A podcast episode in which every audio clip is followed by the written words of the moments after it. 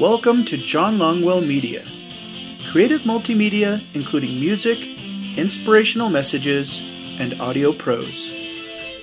Today's message is entitled In Due Season, recorded on September 24th, 2018, at Revive Church in Rio Rancho, New Mexico, where John serves as a teaching pastor.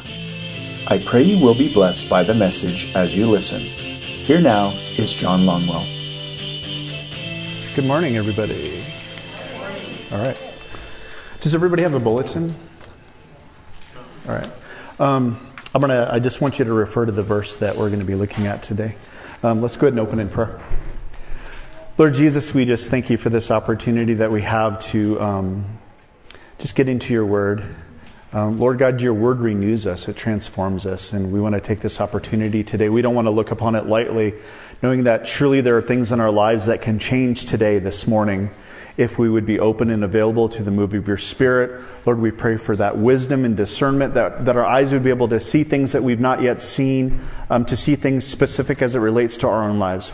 So, Father God, may I decrease, may your word increase, and Holy Spirit, we invite your presence in this place. In Jesus' name. Is anybody in here waiting on something? I mean, not just for the sermon to get over for kickoff, but. Um, Anybody waiting on something? Have you been waiting long? Sometimes? Yeah. um, we're going to be touching on a scripture today, Galatians 6 9. Um, if you see it in your, uh, in your bulletin there, I'd like you to read along with me. Um, Let us not grow weary, everyone. Let us not grow weary of doing good, for in due season we will reap if we do not give up.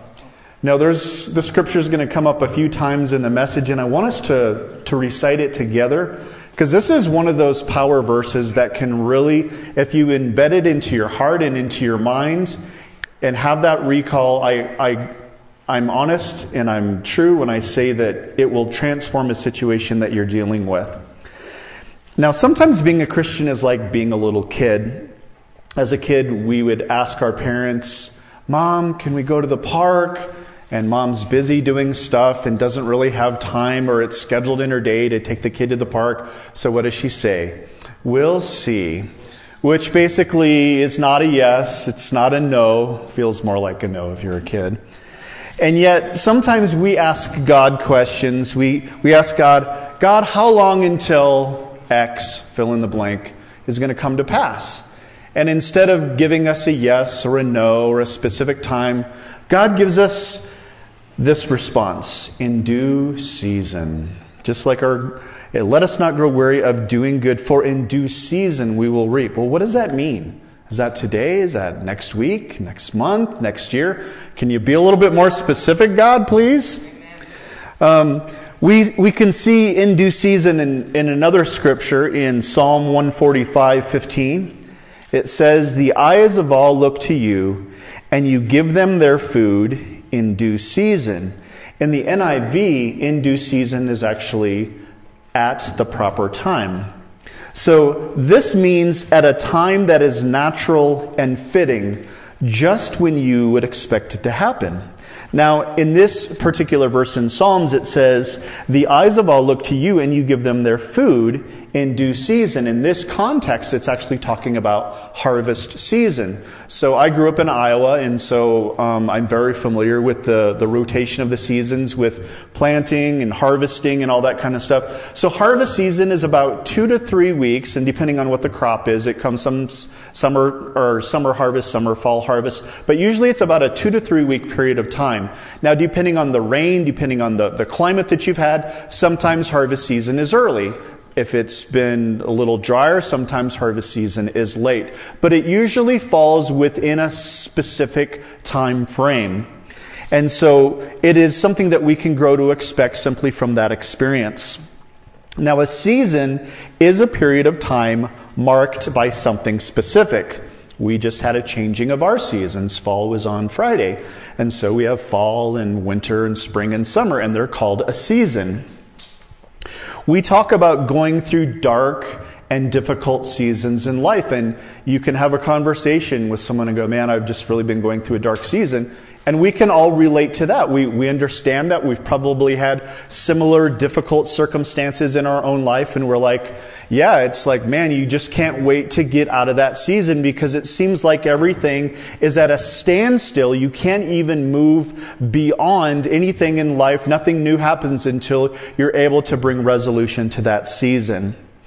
And even in Ecclesiastes 3 1 through 8, very familiar um, bit of scripture, said at a lot of weddings, um, it describes many of these seasons. It says, For everything there is a season, and a time for every matter under heaven. A time to be born, a time to die, a time to plant, and a time to pluck up what is planted, a time to kill, and a time to heal, a time to break down, and a time to build up a time to weep and a time to laugh, a time to mourn and a time to dance, a time to cast away stones and a time to gather stones together, a time to embrace and a time to refrain from embracing, a time to seek and a time to lose, a time to keep and a time to cast away, a time to tear um, and a time to sow, a time to keep silence and a time to speak, a time to love and a time to hate, a time for war and a time for peace. But in all of these seasons, God is Lord of all the seasons. Now, I, I'm thankful that the scripture has given us such description on these seasons. Because sometimes as Christians, we kind of go through life with an expectation that I need to grin and bear it. I need to show a, a, positive outlook on this because I'm a Christian and I'm supposed to be happy and I'm supposed to be filled with joy. And yet God has given us license to experience the fullness of every single season, whether good, whether bad, whether hateful. I mean, we've got everything in there from gathering stones to declaring war. And so God is saying that in all of life, there is a season for every single thing. And the biggest thing that we want to remember in all is that God is Lord of those seasons and to look to God in the midst of whatever season we're in. So in our scripture, Galatians 6 9, it's our opportunity to say this together again, all right? And let us not grow weary of doing good, for in due season we will reap if we do not give up. Now, the hurdle here is growing weary of doing good to the point of giving up. Now, first of all, this assumes that we're doing good, or we're at least trying to do good. Everybody trying to do good? you don't have to raise your hand. Um, I want to ask that question publicly. But it's a fair question to ask ourselves. Are we living our lives in such a way where righteous living matters? It's so easy for us to just kind of go with the flow. The flow is right outside of this door. It's, it's in your workplace. It's at your school. It's sometimes even in your own home. And, you know, we kind of just, we're, we're this person here. We clean up the language a little bit for Sunday morning and I want everybody to know how much I really cuss when I'm not at church, you know, you know, or whatever those things are that we deal with. And yet, God is saying righteous living matters. But sometimes we want to ask ourselves, what's the point? Why does righteous living matter? We're going to answer that why question as we get into the sermon today. Okay, so let's assume that we're all trying to live a godly life. But man, it can get a little tiring. But I think there's a scripture for that. What is that? Let us not grow weary of doing good, for in due season we will reap if we do not give up. Now he's saying, now he's not saying it's wrong to grow weary. That would be silly. He's like, okay, now go run a marathon, but don't get tired. He says, but don't grow weary to the point of giving up. He knows that there's a, that there is a physical toll to life's difficulties. God is just offering us a different perspective. He says, balance your perspective on how hard things are by remembering that in due season, at just the right time, we will reap. And the NIV adds to that, we will reap a harvest. Now, reap means to be rewarded because of the fruits of our labor or receive the consequences. Now, in this context, consequences is good. So a lot of times we hear consequences, we think of negative. But he's saying you will reap the benefits. So, in short, the point here is don't give up. Even though I'm so tired, could really use a personal day. How many of you have now used your sick days as personal days? Not really sick, I find that whenever I use a personal day for a sick day, I usually get sick. In fact, I did that this week, I'm sorry to say. I was like, I don't know, so tired. And then I had a stomach ache. It was really bad. so the key is not giving up to maintain a better outlook on our circumstances, which can actually save your life. In fact, you read all kinds of stories throughout history. There's people, there's the Bataan Death March. Um, a lot of people had the same physical endurance level, but mentally they were different. And those people that did not have the physical and mental endurance level would not survive. And um, I'd like to share a story of a man named Coolidge Winesett. He's a 75 year old man. He's from Virginia. And he lived in a really old house. In fact, it had no indoor plumbing.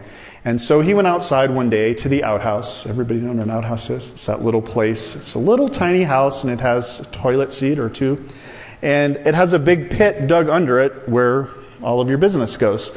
So he stepped inside of his outhouse and he fell through the floor because the boards were so rotten. A little bit of background in Mr. Coolidge Winesett. He only had one leg. His, one of his legs had been amputated a few weeks earlier, he had had a stroke, and so only one of his arms was working. So he's got one leg and one functioning arm. He's fallen about four feet through this rotten floor, and he's now unable to pull himself out.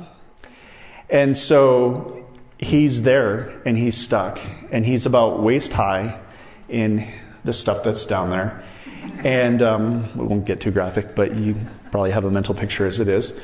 Um, and so he's there and he's crying out for help and he can't do anything and he's no food, no water.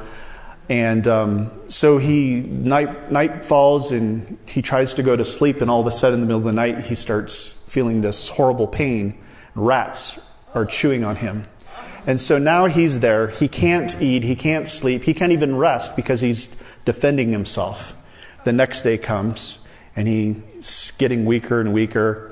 And then the next nightfall comes and then the next day comes. And at this point, we all would probably be ready to give up. For three days, he stays in this situation. And finally, on the third day, the mailman comes by. And he thinks, Coolidge thinks he hears something, so he cries out in a, in a small, weak, faint voice, and the mailman does hear him, and he's able to be rescued. He maintains some sort of a positive outlook in a really crappy situation, literally. And I didn't, that is a real stride. I didn't just tell you that just to say that stupid joke. Um, where do we find our courage to overcome? Is it just a matter of the yin finally balancing the yang? Most people outside of church believe in good fortune. They think that their lucky break is just around the corner. And statistics will show that this is true because lottery sales are the highest in the areas of cities where poverty is also the highest. And yet, a simple savings account over time would yield thousands of dollars more than a single win on a scratcher that most people would ever win over their lifetime. Now, as Christians, our hope does not rest in inanimate objects or good luck, thank you, Jesus, but in a living God. A God who has our best interests in mind and who knows your situation even better than what you do. He is actually pulling for us and encouraging us all along the way. In fact, this scripture, Galatians 6 9, is God's cheer for us. Let's say it together with a little bit more fervency, almost hearing the voice of God cheer us on. Let us not grow weary of doing good, for in due season we will reap if we do not give up. Amen. Allow that to wash over you. Last week, Pastor Sean preached about fighting the fight of faith. He said we can pursue after godliness and righteousness out of duty or delight.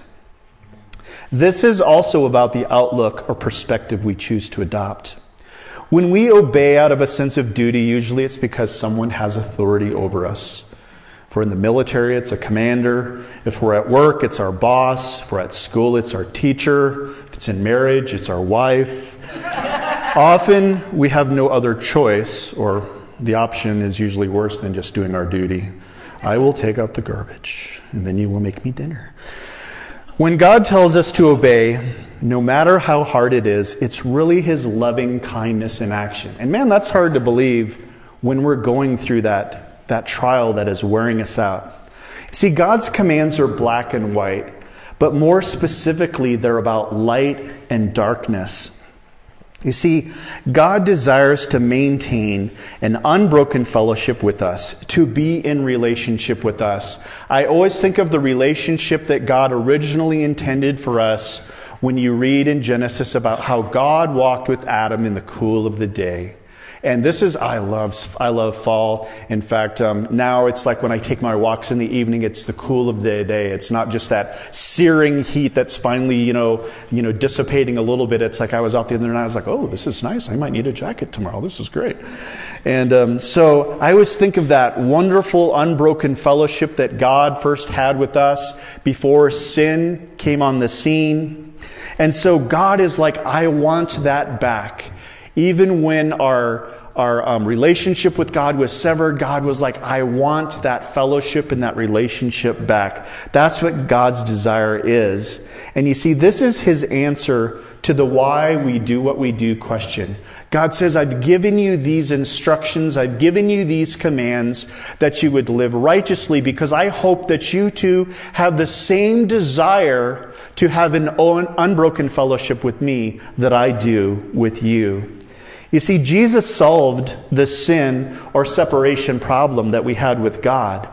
And when we accept what Jesus did on our half, on our behalf, we are applying that antidote that he secured for us to that poison of sin.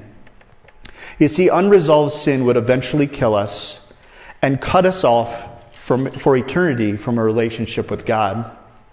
But God is black and white because sin is darkness and he is light and he cannot dwell where darkness is. And so when we begin to dwell in areas of our life where there is darkness, guess what? God has no fellowship with us in that. And so it's not that God is angry with us. He's saying, no, I want you to open to your eyes to the fact that you're in darkness. And if you're in darkness, I can't have fellowship with you in that place. I want you to open your eyes and see the darkness, allow that light of truth to penetrate the darkness so that you would be taken out of that darkness and into the light, that our fellowship would be restored. You see, our daily struggle that makes us so weary is the fight against the forces in this world that want to drag us down into darkness so that we no longer relate to God.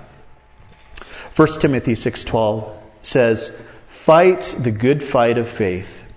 Take hold of the eternal life to which you were called and about which you were made the good confession in the presence of many witnesses." You see, in the end we are fighting to preserve our relationship with God and God empowers us to overcome. In 1 John 4, verse 4, it says, Little children, you are from God and have overcome them, for he who is in you is greater than he who is in the world. 1 John 5, 4 through 5 says, For everyone who has been born of God overcomes the world, and this is the victory that overcomes the world our faith. We overcome through faith. Our faith in God's word and his promise. In that scripture that we read in Psalm, Psalm 145 15, it says, The eyes of all look to you, and the Amplified Version adds, in hopeful expectation, and you give them their food in due season or at the proper time. You see, it's this hopeful expectation in is faith in God's promises coming to pass. It's like even though that the, the rain has been sparse, and they know that now is about the time that they had harvest last year. They're looking to God to provide that harvest, and He does. God will come through for us at just the right time. Now, there are three things about God that allow our faith to flourish. The first is that God is able. The second is God is trustworthy. And the third is God is for us. God's abilities are not in question. And I'd like to exemplify that um, by a little story in the book of Daniel, Daniel chapter 2, verses 20 through 23. A little bit of background. Now, Daniel, he's a young man of God and he's in Babylonian captivity. He's a Jew. And uh, King Nebuchadnezzar is the wicked king in Babylon. And King Nebuchadnezzar has a dream. And it's this complex dream, and he wants an interpretation.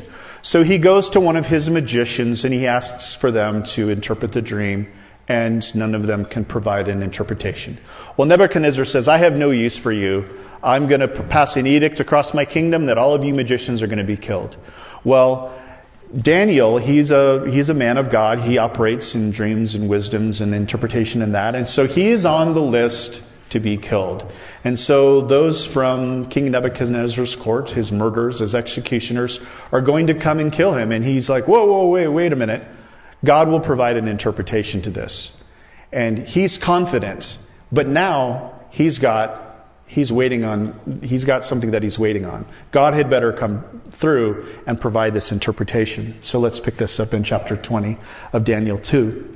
And Daniel answered and said, Blessed be the name of God forever and ever, to whom belong wisdom and might. He changes times and seasons. We see that God is God of seasons. He removes kings and sets up kings. He gives wisdom to the wise and knowledge to those who have understanding. He reveals deep and hidden things. He knows what is in darkness, and the, and the light dwells with him.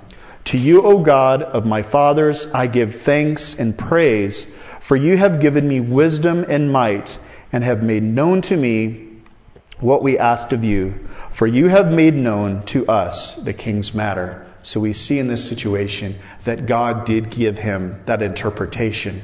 But that was, that was something that he was expecting upon God. He had to believe that by faith that God was going to provide that interpretation.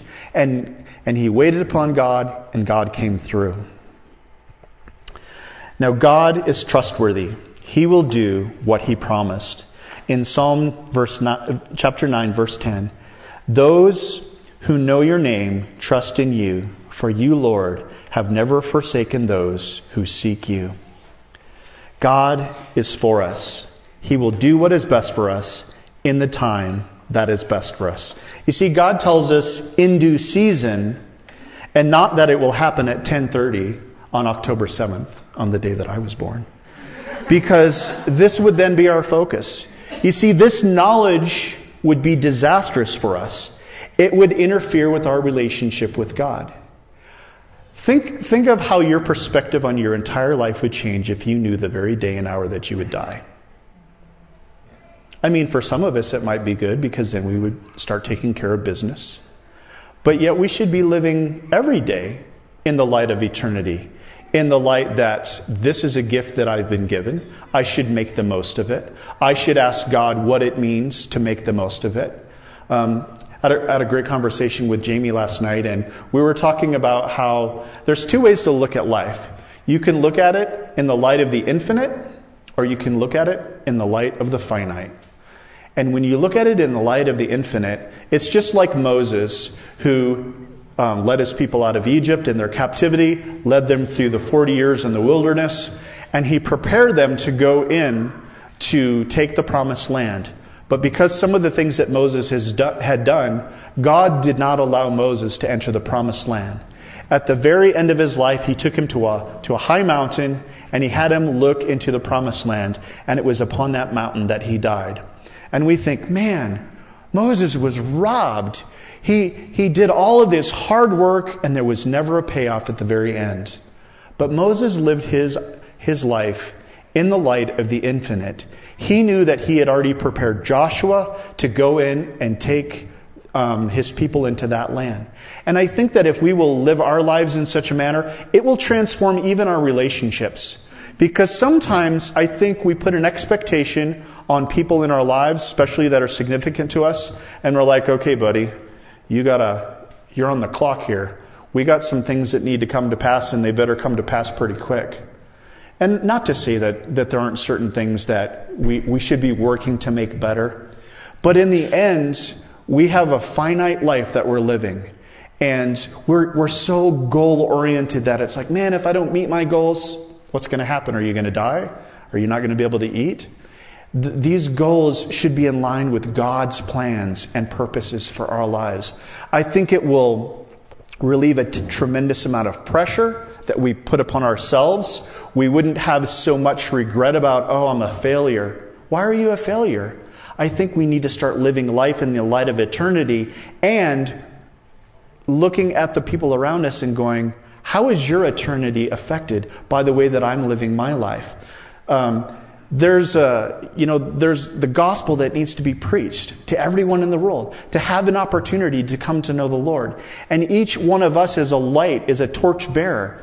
And if we would simply allow that light to shine in their lives, if every Christian in the world allowed their light to shine in such a way that it crossed over every other light, then guess what? Every part of the world would be penetrated. All of the areas of darkness would be penetrated, and the gospel would be preached so that no person would never not have an opportunity to hear the good news. That's, I think, more of something that's living in the light of, a, of eternity that doesn't worry about these finite goals of, oh, my 401k isn't where I wanted it to be. I mean, I was, when I had first started building a 401k, I was so excited. And then 2008 happened. And literally half of the money that I had invested was gone. And I was like, well, that's kind of a crapshoot. You know, it just it seemed like such a robbery, and yet that's the world in which we live in. There are no promises. And yet, if we will live discerningly and ask God for wisdom each and every day, He will help us to make the most of our time, to make the most of our day. Now, are there any Trekkies in the house? Anybody know what a Trekkie is? Is time passed? Nobody? No, a Trekkie is a Star Trek fan. Star Trek is kind of an older sci fi movie. And if you're a Star Trek fan, you know what the Star Trek Prime Directive was. They were given a Prime Directive, which was that as now Star Trek, they were this spaceship that was out there exploring the universe. And if they came across an alien race, the Prime Directive for, forbade them from interfering with this alien race in such a way that would impede the way that they would develop. And that even meant that if this alien race was out there killing each other and they were going to be extinct, they couldn't interfere with that because that would break the prime directive. God also has a prime directive, and that is to safeguard our relationship with Him. We should ask ourselves is what I'm doing helping or hindering my ability to relate to God? About 10 years ago, there was uh, the bracelets that every, everybody had, the WWJD. What would Jesus do? So if I'm, I'm going to make a new bracelet and it's going to have this phrase on it, um, it's going to actually have the acronyms for this phrase. Is what I'm doing helping or hindering my ability to relate to God? So my bracelet's going to have an I W I D H O H M A T R T G. And people are going to look at that and you're going to be able to say, is what I'm doing helping or hindering my ability to relate to God? We're going to start selling them. okay, so answering this will help us understand God's heart for us and why we're struggling. You see, God is willing to compromise our comfort if it preserves or enhances our ability to relate to Him. Not every struggle we have is against darkness. Amen. Sometimes we wrestle with God. See, God's love for us is stubborn and strong because He's unwilling to let anything interfere with our relationship with Him. God's love guards our fellowship jealously. And this love is hard to see when we are struggling and growing tired, but it's why God cheers us on. And He says, Let us not grow weary of doing good, for in due season we will reap if we do not give up. No, I'm going to have the worship team come up. We're going to end with one song. One of the things that I wanted to to share with you. And this was kind of a, a little, I guess, a foundational insight that God had put upon my heart. There's, we, we know that we deal with an enemy, a real live enemy, not just some made up imaginary dragon or demon or devil. It's, he's real. He's got a campaign and he wages that campaign against us. And I'm not, and I'm not saying that to scare people or to, to be, you know, overly creative. I'm, I'm saying that because there are certain times in our lives that we don't take the battle seriously. That we don't fortify our lives in such a way that makes us stronger. But I can guarantee you that any time that we're lax, the enemy seeks an opportunity to come in, to subtly come in and try to take ground think about it in, in the sense of a war. If, you know, we had certain soldiers that were on a ridge and they were there and their only assignment was to guard that ridge so that the enemy didn't come past that point and come into their, their territory. If for some reason they were just out there playing volleyball and they just all had their guns, you know, leaning up next to a tree and they just let whoever come in without checking them to see who they were, the enemy could slowly come in and infiltrate their territory. Now, I say that because the enemy just isn't interested in causing dissension, causing arguments. He's interested in absolute destruction. And that's why we see so often in the church that when troubles arise, they absolutely demolish a body sometimes. Sometimes some of the worst, in fact, I think some of the worst um, relational breakups that I've ever seen have been in churches. And it's not without reason. It's because the enemy has a design. He's not just interested in. And so I, I, I, want to present it to you in this way. If you have a friend, if you're married, if you have somebody significant in your life, and you have an argument with that person, you have an argument, but you have a conversation where you share your side and they share their side. But at the end of the day, you hope that in a week from that time, you're still in relationship, correct? You don't approach it in such the way that says, I don't care about you. I'm going to say whatever it is that I'm. You, you let both barrels just fly to the point where it's like, after the fact, in a week's time, there's no more relationship left because everything that you launched from your side was so destructive that it can't be taken back. That's the way the enemy approaches us when it comes to our relationship with God. He says, I, and he sometimes twists and warps the things that we see of God so that we misinterpret God's heart for us. And to, to the degree that he goes, you should even have a relationship with God. That's stupid. He doesn't have your best interests in mind. You can't trust him. Why should you put your faith in him? He's not able to do anything that, that is good for you. That's the essence of the enemy's campaign against us. And that's why God is so, he's so passionate about making sure that we understand that, and that we see things in the true light because he knows that the enemy is out, is out for blood and he's out for death. And so, as we go forward today, um, I'm going to ask uh, Phil if you could be available for prayer this morning. Um, if you have any prayer needs, if you're waiting upon something, if you're struggling and you're weary and you're about ready to give up, come up and get prayer. Let's go ahead and just close in prayer. Father God, we thank you for your word. We thank you that you tell us the truth. We thank you that you don't uh, you don't hold anything back that we can uh, that we see it all that, so that we can understand clearly what it is that we're dealing with we thank you that uh, our eyes are opened or have an opportunity to be open today about this truth about this reality and we thank you lord jesus that even though we grow weary lord jesus there's a balance that you say that we're gonna reap if we'll just not give up, if we just hang in there a little bit longer. Don't grow weary. Don't lose heart that in that due season, Father God, we will reap a harvest. We thank you for these things, Father, and we give you glory in the mighty name of Jesus. Amen. We hope you've enjoyed this inspirational message. Please email questions, comments, and booking information for John to mail at johnlongwell.com. To see the full range of creative works, including books, inspirational messages, music, art, and web development content, please log on to www.johnlongwell.com. Thank you for listening, and may God's blessings be yours in abundance.